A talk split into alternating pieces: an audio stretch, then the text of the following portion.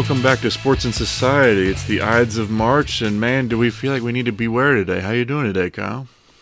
Yeah, that's a good introduction. We do need to be wary, don't we? Um, yeah, I'm doing well, and me and mine are are healthy at, at this point in time. Which it's interesting that we need even need to point that out. Uh, and so, in some ways, it, it feels weird to be talking about a sports world that doesn't exist. Uh, but nonetheless, there's something to talk about in it not existing, which is also interesting. But yeah, I suppose that on some level, I would hope that this is a time for reflection when we can come to a better understanding of sports. But I think, as we shared a couple of weeks ago, my guess is that this is only going to make sports seem more important when they come back, which is probably not the right thing. Yeah, there was a piece in the New York Times this morning. I don't know if you saw it. Mm.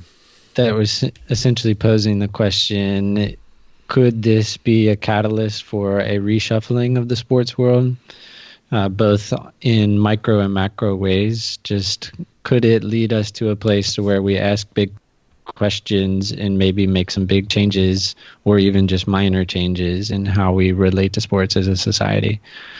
Uh, I think as one that has spent so much time on a podcast like this, I wish the article had gone further, but nonetheless, to see that question in a mainstream publication like the New York Times was interesting mm-hmm. and seemed worthwhile. Yeah, I'm not uh, bougie enough to subscribe to the New York Times, so uh, you know, uh, I'll leave that to you. But it is an interesting question. um, and I, I think we're going to see it will be different. Um, I mean, it's some of the same questions we're seeing about everything else. I don't know. I'm sure you've seen the tweets and stuff about how everything that seemed impossible all of a sudden seems possible, like e-learning and uh, universal mm-hmm. basic income. All these things all of a sudden seem a lot more possible than they did mm-hmm. a little while ago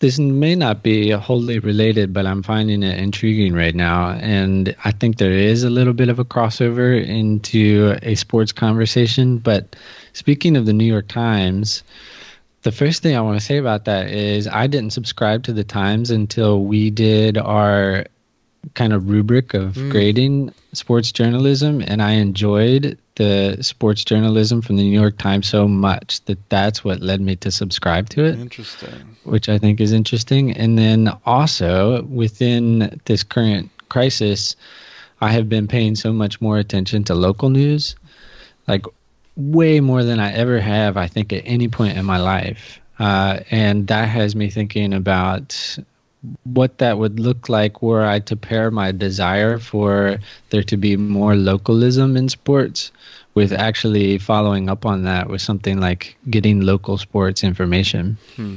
Um, so I have no idea where those questions would lead to, but nonetheless, they've been on my mind this week. Yeah, interesting. Well, it's been fascinating to me because the Guardian continues to be my main source, but I've been finding myself not checking as much, and so I guess this can lead into um, kind of our, our uh, we're one week into no sports essentially at this point, and what does that look like? Uh, I think we'll be doing this as a recurring thing, kind of to, as we look at our own experiences in the world around us without sports. What does it look like, um, our professional sports? And uh, it's been fascinating in that I, you know, I find myself recursively going to check ESPN and then immediately going on because there's nothing worth looking at on there. Uh, and in the mm-hmm. same way, I, I kind of got myself on a bit of a news diet these days that I try to only, you know, allow myself like a 30 minute binge every once in a while, but I try not to be on it the way that I usually am, which is pretty much a constant all day. So it's been fascinating just the way that my structure of uh, examining sports news and news in general has changed. Mm-hmm. It also seems significant and worth pointing out that ESPN not having anything to report on says a lot about what we have been unpacking probably for our entire adult lives of what is ESPN mm-hmm. and why do we go there every day. And I think this is evidence that you go to the website and there's nothing there. I, there's nothing to report on, which says a lot about their angle into the sports world. Well, it was. I um, I don't have strong evidence for this, but it was interesting to me that I felt like ESPN delayed their coverage of the impact of the virus on sports, which I found to be an interesting angle. Um, mm-hmm. That I think that they kind of knew that this was not good news for the sports world. Um, so, anyway, just interesting. Yeah, I was going to ask you about your experience with the NBA shutting down, and maybe I can preface it just very briefly with I was somewhat shocked and alarmed at how serious it all this all felt once the NBA shut down. And like looking back on my experience of learning that information, I'm like still kind of unpacking like why did that hit me so hard and what what should we make of that? And another kind of add on to that is um, many of my friends that pay attention to sports, it wasn't until the NBA shut down that we started talking about coronavirus uh, more actively. And so it was kind of a catalyst for this communal experience of coronavirus for me personally. Hmm. And so I wonder, yeah, what you made of the NBA shutdown. Well, I think it was crucial for where we are now. And I have to confess that, you know, we're not where we need to be, but I think we've made solid progress, perhaps faster than some of these other European countries did. Um, although the whole freaking testing thing, good grief, there's a lack of leadership there. But um, anyway, um, it's uh, it is fascinating to kind of uh, think about how what would have happened had Rudy Gobert not tested positive when he did, because I think that was the precipitating point that led us to shutting down schools to shutting down public gatherings and all of these things. And I think that if we hadn't seen such a high profile thing happen, you know, I could see us very much into the next couple of weeks having conversations about, well, do we shut down the NCAA tournament? Or, you know, even I was in a place where uh, I was kind of okay with sports without fans, but I think this is very much the right way forward. And I think we have to credit the NBA for being uh, proactive on that and kind of forcing everybody else's hands because I think this is very much a liability situation and no one wants to be the one that didn't that didn't do it which is why I'm uh, so I was sharing before we got on the air that Liberty University is um, uh, saying that they're all going to come back they're about the only ones that I know of that are continuing on with in-person classes after spring break um, and I have to think that they're opening themselves up to massive liability suit when everybody else is shut down. If like I mean, if they're the it's not in Southwest Virginia right now, and if the way it gets into Southwest Virginia is through Liberty University, then they are opening themselves up to some really, I think, uh, catastrophic damages there. Um, not that I would hate to see Liberty punished in some way, but anyway. Yeah, the liability piece seems so important and such a a valuable tool for gauging goodness and badness maybe mm-hmm. uh, to get right down to it and it seems like when there is a liability issue in sports the nba seems to be really good at coming out on top of this stuff um, one side question i'll throw in that we can maybe come back to come back to later but it's on my mind is I started wondering about insurance for sporting events. Mm-hmm. And I'm ignorant of if it exists. Uh, I'm sure it does in, in to some extent, but I can't imagine that everyone that has an investment in March Madness is going to get their money back. Mm-hmm. Um, and so that's an interesting question. So I, I think if I were to fast forward to what am I going to be paying attention to kind of in the next couple weeks is to see what that conversation around insurance for sporting events looks like. Uh, as for the NBA, I yeah, I I think it's I think already I'm going to make a little bit of a prediction kind of hot take here is I think we'll look back and say thank God for the NBA. Mm-hmm uh, I guess my personal impression of how this was all unfolding is that it not only I wasn't the only one that found it serious once the NBA shut down. Mm-hmm. That I think we all did, and it, it kind of had that collective effect of reminding us who and what we are within a society. And when something that powerful and that uh, notorious in a way, not in a bad way, notorious, just everyone knows about it, uh, shuts down, it kind of set a precedent and said like, okay, which side are you on of this liability conversation? And that NBA was the leader and Liberty is the trailer makes me really happy. um, so.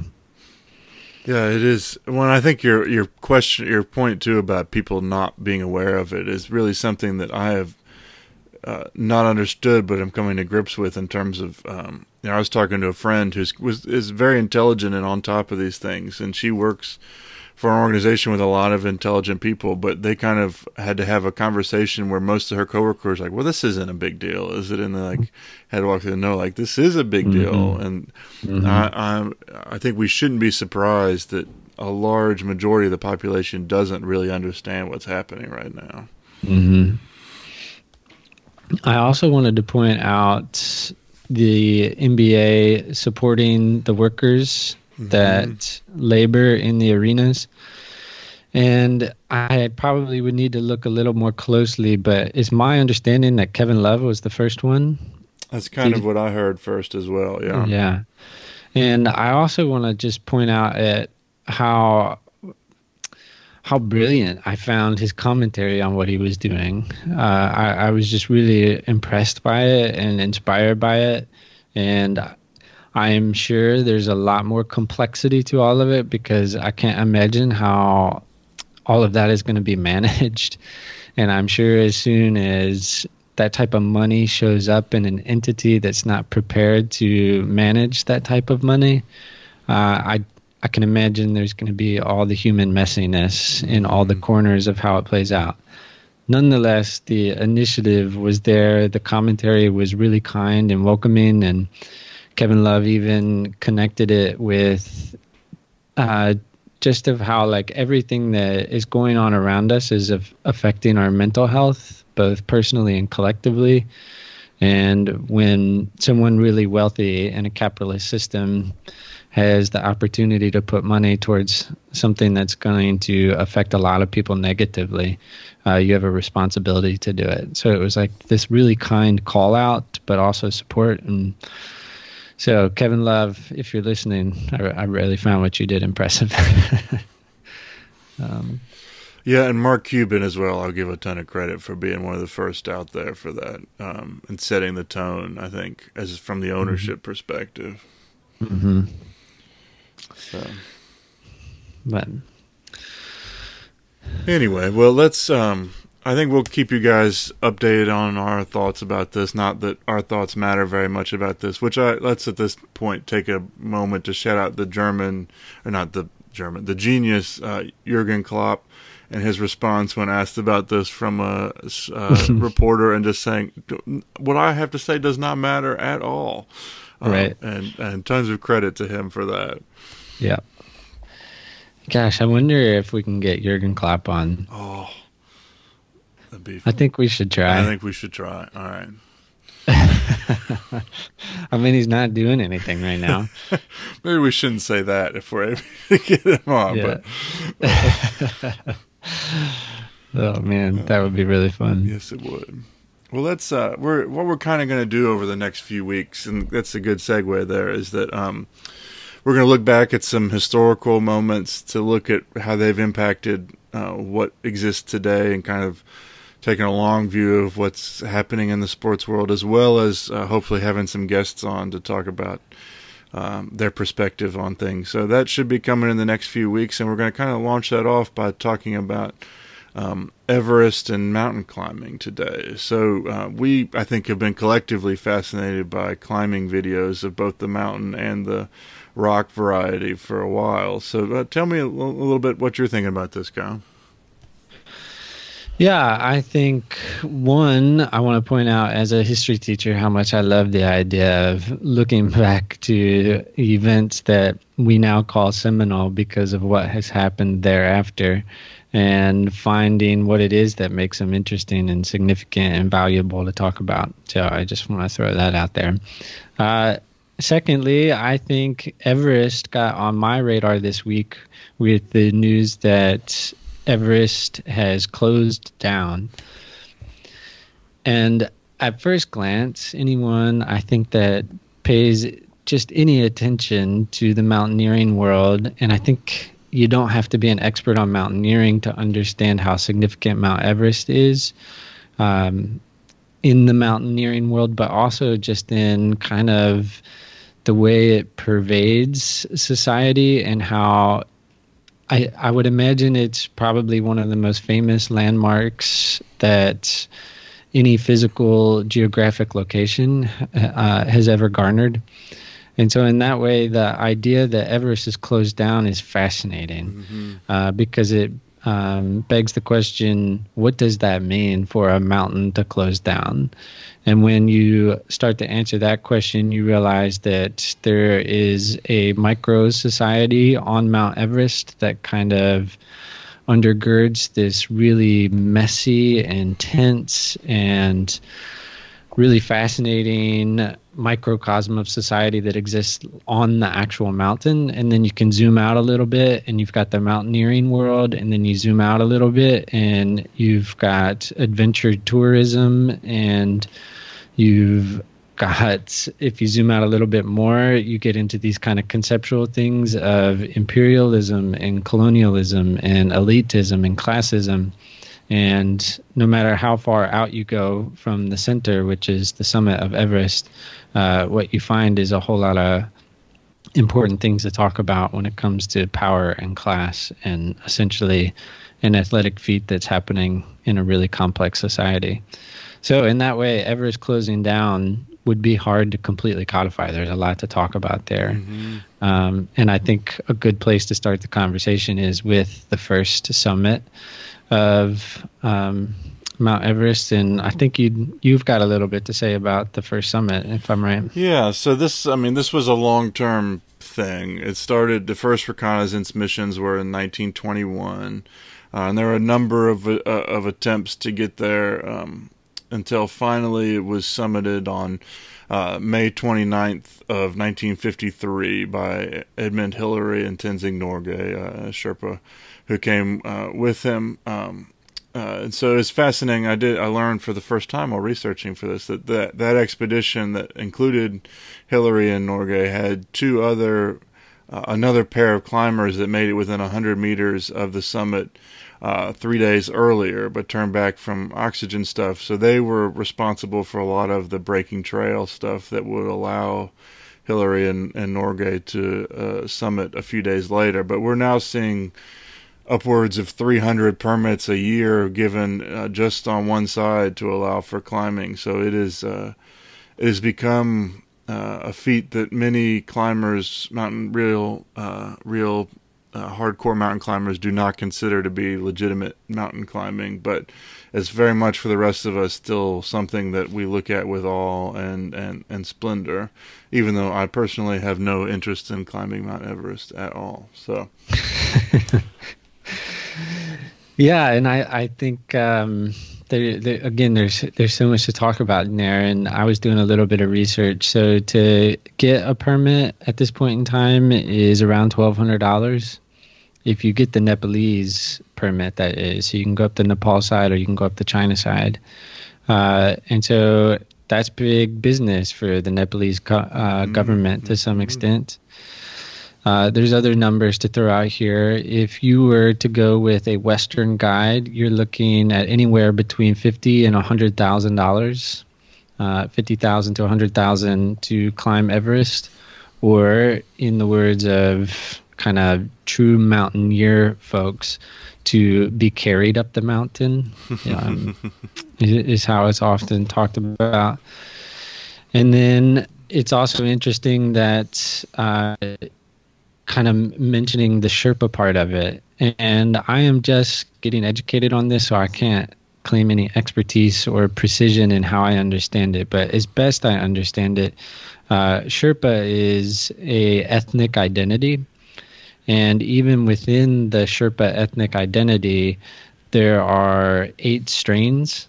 Uh, so there are eight types of Sherpa ethnic identity, and it's interesting to kind of scour the internet a little bit about the appropriation of that term.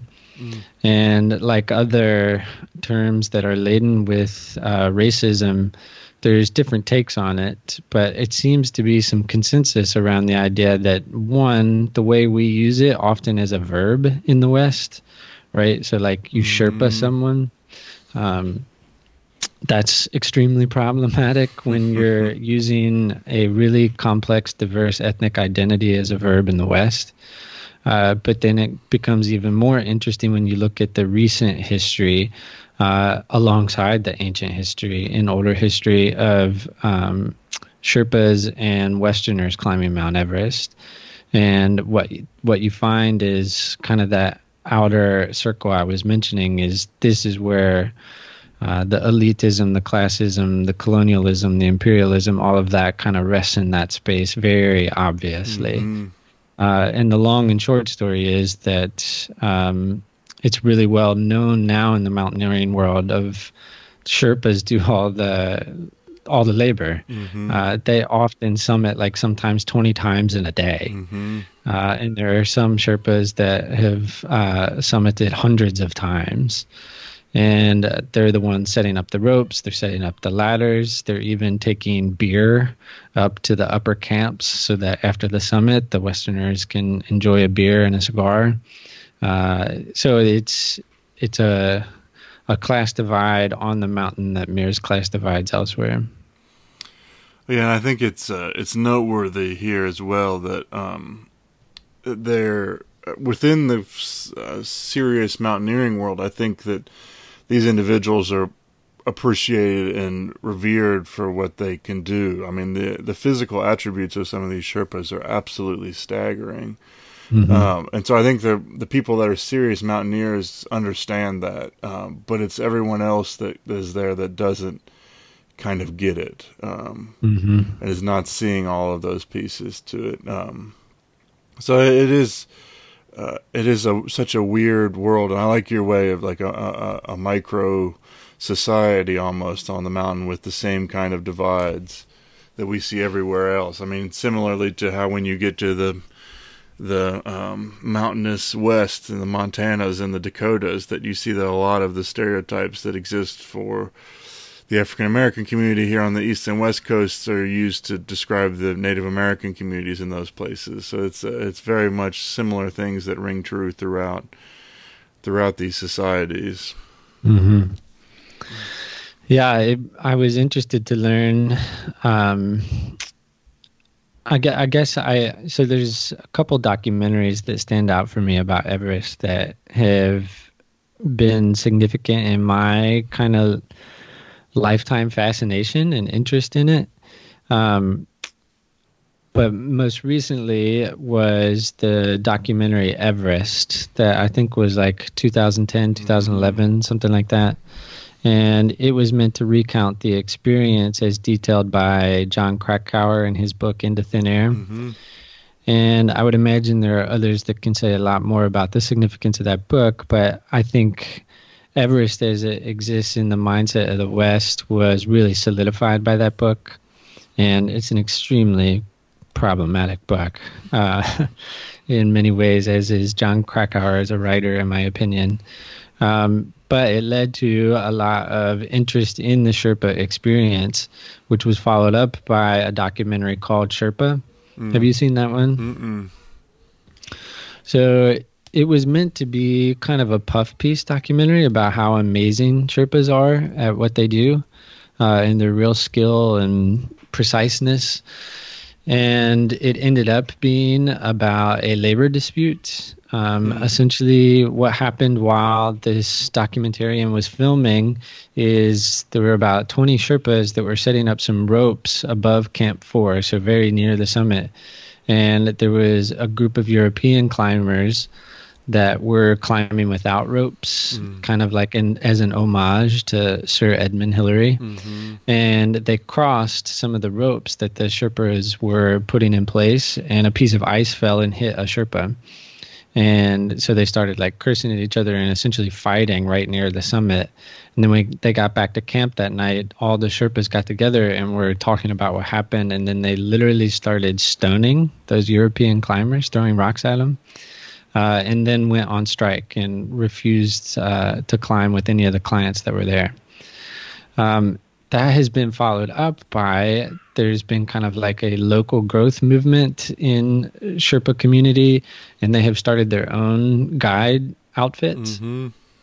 And I don't know if you got into this some too, but I was fascinated to learn that uh, many of the Western guides are blaming the Nepalese guides for the crowding and deaths mm. uh, that have marked the last few years, which is even more problematic mm-hmm. and creates just this whole kind of labor divide that is um, pretty harrowing to read about.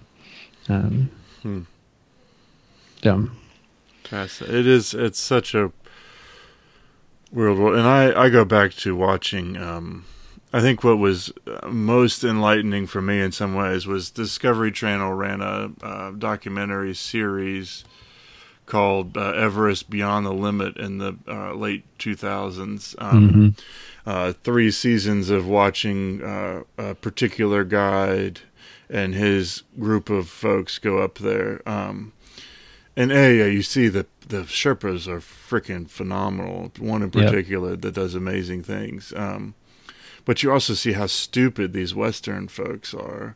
Uh, yep. People that are being told like over the radio, come back down, come back down. They refuse to come back down, and uh, it's just uh, it, it, revealed the absolute. After watching that, I was like, I don't know why anyone would want to do this, but apparently all that stuff does is make more people want to do it, which is uh, even if we go back to um, into thin air, like it's all that tells me is I don't want to be in this environment at all. But apparently, there's a lot of people that that's very appealing to for some reason, and that's an interesting thing that uh, I, am intrigued to dig into more. Yeah, and it, seems like a worthwhile place to point out that Everest is considered by like square foot the most polluted place on the planet. Um, yes. Be, because of all the waste that remains up on the mountain and is hard to remove. Uh, in particular, the oxygen canisters. I've, I've have. Uh, I, I remember hearing about that in the mid 2000s, like just uh, uh, in in the early 2000s, um, and how it, it's still a problem. They still haven't figured it out, other than to hire Sherpas mm-hmm. to load up a bunch of trash on their back and march down. Yeah. Yeah. But um, I guess for me, then to that point of like why people still want to do it, um, I, I, would be interesting interested in hearing your thoughts on kind of what I think is a trope, to, for the most part, but also maybe worthy of some some more conversation, and that is the human desire, kind of at its plainest, most general level, to summit mountains, and what we make of that, and um, it, I guess maybe in kind of a pejorative, negative way into the question, like, is it anything but imperialism? Is is there a, a way that we could like redeem it and say that it's it's okay? Um, and because I guess I, I'm just not sure that there's a justification for climbing mountains. No, but I guess I don't search for a justification as much as an understanding of it. I don't I don't uh, I don't think there's any justification for anything that we do on some level. So I guess I'm not. Mm-hmm. I don't I don't see for it. Um, but uh, it is interesting. I'm looking at this from the perspective of someone who, uh, because I can't go to the gym, uh, I hiked up to the top of Mill Mountain, which is a six mile round trip from our house yesterday. First time I had done it, uh, which was. I was very happy to do that, and so there's something in me even that wanted to see that um, mm-hmm. you know, climb that mountain and come back down again. And then when you get to mm-hmm. the top and there's these bunch of bozos that are still out and about, then I just walk right through them, staying six feet away, and walk right back down the other side. Right. but um, I, I think there's something about the desire to test yourself, and in some ways, I think this goes back to. Um, and there's a documentary that you uh, that we we looked at in preparation for this called Mountain, and I think one of the early quotes in that is about uh, how mountains were something that you avoided for a largest part of human history. They were not something mm-hmm. you were mm-hmm. ever going to seek out. And I think that for me, this really speaks to um, finding an emptiness in, in modern society and not uh, physically being taxed. I don't know many people that work really hard at a factory life that then want to go climb mountains afterwards mm-hmm. like this. I think that there's a uh, I think that there's a sense that uh, it's going back to the Victorian age that this these were people that didn't have anything else to do with their life, and so they did it. I think that there's something about pushing yourself physically to do something that is compelling and always going to be there with us. And I think that we have distanced ourselves so much in many of our lives from physical work and physical exertion that that we get to these extreme versions of it in some ways that you're not doing anything physically every day. So that requires then that you go do something really physically demanding to prove yourself because you don't feel adequate or something along those lines. Hmm yeah i think that's really thoughtful. I, I really like that. And that i guess that's the piece that immediately latches it on to victorian conquer and victorian imperialism and causes me to want to maybe dip into uh, less Western mm. history of mountain climbing. And I, I find it kind of sad that I'm ignorant of it. Mm. As in, I don't know the Japanese history of climbing mountains in Japan or the Chinese history of climbing mountains in China, and to what extent those imperial powers uh, were interested in it. And then also, if there are other iterations of the story you just told about yourself, um, that if there are more examples out there of people doing a local version of it, and I can only speculate, again, just completely ignorant, but um, I'm sure there are books written on the topic of uh, the spirituality and religious aspects of climbing these mountains uh, and how that has played out through history. Um, so I just think of obvious examples of right, like the Greek gods are on a pedestal, mm. literally. Uh, and so it's it's something about this concept of reaching to the heavens in kind of this bifurcated world that we're these lowly creatures down here. And as we go up we're we're closer to this supreme perfect power. Uh, so what role that has to play in it or the extent to which that's just been kind of like a, a foolish excuse. Um, but I, I often think and am often in a whole lot of conflict when I'm watching documentaries about mountaineering and mountains in general is how taken I am by the image of a mountain set to beautiful music. Mm-hmm. Uh, and that it, it, has an effect. It is effective. And so I, I, am constantly asking myself, what is that? Where where is that effect finding a place in me? And I have to admit that something like Into Thin Air latched on to the masculinity and machoism and power tropes I was raised in. And now when I watch, I still experience the beauty and still experience an effect, but it's altogether different. And so, like you, it leads me to this place where it's like, gosh, who wants to do that? And why are they doing that? Um, well, I think that yeah, I think that there's kind of two different layers that I kind of identify in this, and the, it's much more multifaceted than this. So this don't get me wrong with this, but I think there is a spiritual element to it, if only because with mountains we see there's something about the grandeur of nature that I don't think we want to underestimate in this moment. Mm-hmm. That there is something in us as humans that's designed to be overcome with awe when we see amazing things like the Himalayas, and I think we see that everywhere, and that's why when you know these ancient societies and even modern societies you know across the world will look at their mountains and their hills and think of that's where the divine is because there's something powerful and awe-inspiring in that space. So i don't want to discount that uh, and i think we see that even you know things like buddhist monasteries being high up in the mountains and mm-hmm. things like this. I think that there's a real fundamental element to that. So i think there's a difference between those folks that seek to do this for an experience of that um, of that uh, of that finding about yourself, understanding the world better through that moment. Um, you know, testing yourself physically, but also uh, allowing yourself to grow mentally in that moment.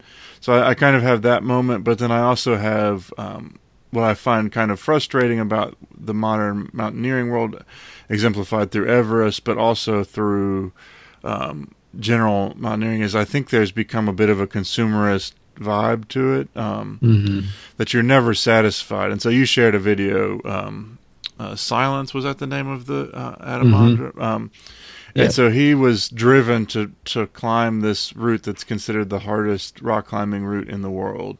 No one cares about it except for you know this very elite fo- group of individuals. But for him, it's a major driving force, and I think that he. Uh, but at the end of the day, he's always going to be unsatisfied with that and be looking for that next Mm-hmm. that next thing. I think about that. You know, I, I, was amazed with the Dawn Wall. I thought it was a beautiful documentary because of the story it told about the people involved. But um, you know that Tommy Caldwell is not satisfied and is looking for that next mm-hmm. thing, and I find that to be a, a very difficult and different way of looking at it. That I don't like that consumerist. I need to do this to check it off of a list type thing. I find that rather frustrating and disconcerting. Yeah, like you said, it's so multifaceted and there's so much to it. Is it mine? Mine kind of just exploded with thoughts about that. The first one I had was with Adam Ondra climbing that route. I found it fascinating to learn that it was his route that he created. Mm-hmm. so it was a um, a self generated challenge which were that to happen off camera and I just heard about it through a story or if I was like good friends with him and he was like, Hey, do you want to try and come cl- climb this route that I created? It's the hardest route in the world. Right with it, when if there aren't cameras there, my kind of predilections for what sports is are only going to make that awesome in my brain. Mm-hmm. I'm like, yeah, this is perfect. I love this. Um, which is probably problematic, and I probably need to look at that a little more closely. But uh, it was also a way to like secure sponsorship for him, just as um, uh, oh, I just forgot his name, but doing the free solo climb. What's his oh, name? Yeah. Oh gosh, how can I forget? Uh, Honnold. Um, uh, Alex Honnold. Alex Honnold yeah. Right, like yes, there is an inner part of that for him, but he also invited cameras uh, and has made a lot of money off of doing that. So there's that part to it, and then it's the um, it's the part that we share. I think of living these place-based lives and homemaking lives, or at least strive for them. That just completely clashes with that mantra of "Let's see what's next." And that kind of dips into me the part of ma- the mountain sports world that has become not just a little bit commodified but extremely commodified and that that commodification is often tied with these like extreme adventure sports mm-hmm. that are happening mm-hmm. on mountains um, so think about the squirrel suits and literally mountain biking off of ledges and then parachuting down uh, things like this and how those things are originally started in this kind of like underground world, but now have become famous because almost essentially because of Red Bull. Um, it seems that Red Bull is outpacing everyone in money spent on those types of sports. Mm-hmm. Um, and so to get to those extreme places and to live that lifestyle to the extreme of always what's next is, like, it feels all, like nothing else except capitalism to me. And I, I I guess that among the other things that are worth lamenting about it, that's probably number one for me. Yeah, and I guess I want to take a step back from my previous comment too, and just be clear that I don't, um, I don't find the individuals doing it problematic. Um, so, like, I have no problem with Adam uh, Alex Honnold pushing himself to always find that next thing. What I find troubling is that he feels the need to do that, and we have not. Mm-hmm as a society enabled him and other folks to uh, be able to find resilience and and be satisfied with a life that doesn't require pushing themselves to that limit. And at the same time, that we have industries that are uh, making money off of that is is is troubling to me. Mm-hmm. Can you imagine a case in which we wouldn't climb mountains? No, I don't think I can. Yeah, I don't think I can either, which I feel like is interesting. Mm-hmm. You know, just as far as looking further into the future of like, okay, what is the significance of Edmund Hillary climbing Everest? Uh, yeah, I don't, I don't know. Yeah. It's interesting to think about what that means for the long term future. Hmm. And I guess coronavirus is somewhat of an answer of will we not climb mountains? Well, if a mountain is completely commodified and falls within the purview of uh, Western society, if there's something there that pushes public persuasion such that it would be an ill taste to climb the mountain, then we're not going to climb it. But other than that, I think we'll always try and find a way up. Yes, and I think um, I, I, really I don't have an issue with that on some level. Like I think um, I think part of what makes Everest so interesting is that when you're looking around, it's set in this amazing landscape. And why, like, yes, Everest is like a hundred feet taller than K two, um, mm-hmm.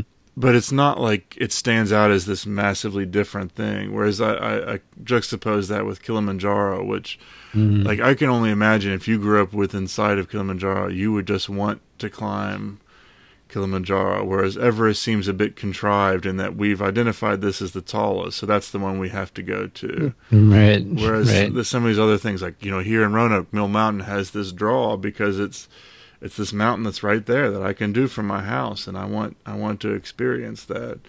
Uh, right. I'm not driving, you know, across the country to go do that, and you know, it's just uh, that, and then the other level being um, the self-created difficulty in it. And don't get me wrong, I don't I don't have any issue with Tommy Caldwell climbing the Dawn Wall, but the fact that we generated a way to climb El Capitan, uh, and then we felt the need to make 20 others that were harder than that original route, uh, speaks to something that I think is is problematic in it, and that really what we should be doing, in in my mind, is enjoying the experience that that gives us, not um, uh, pushing to conquer the mountain in new and different ways.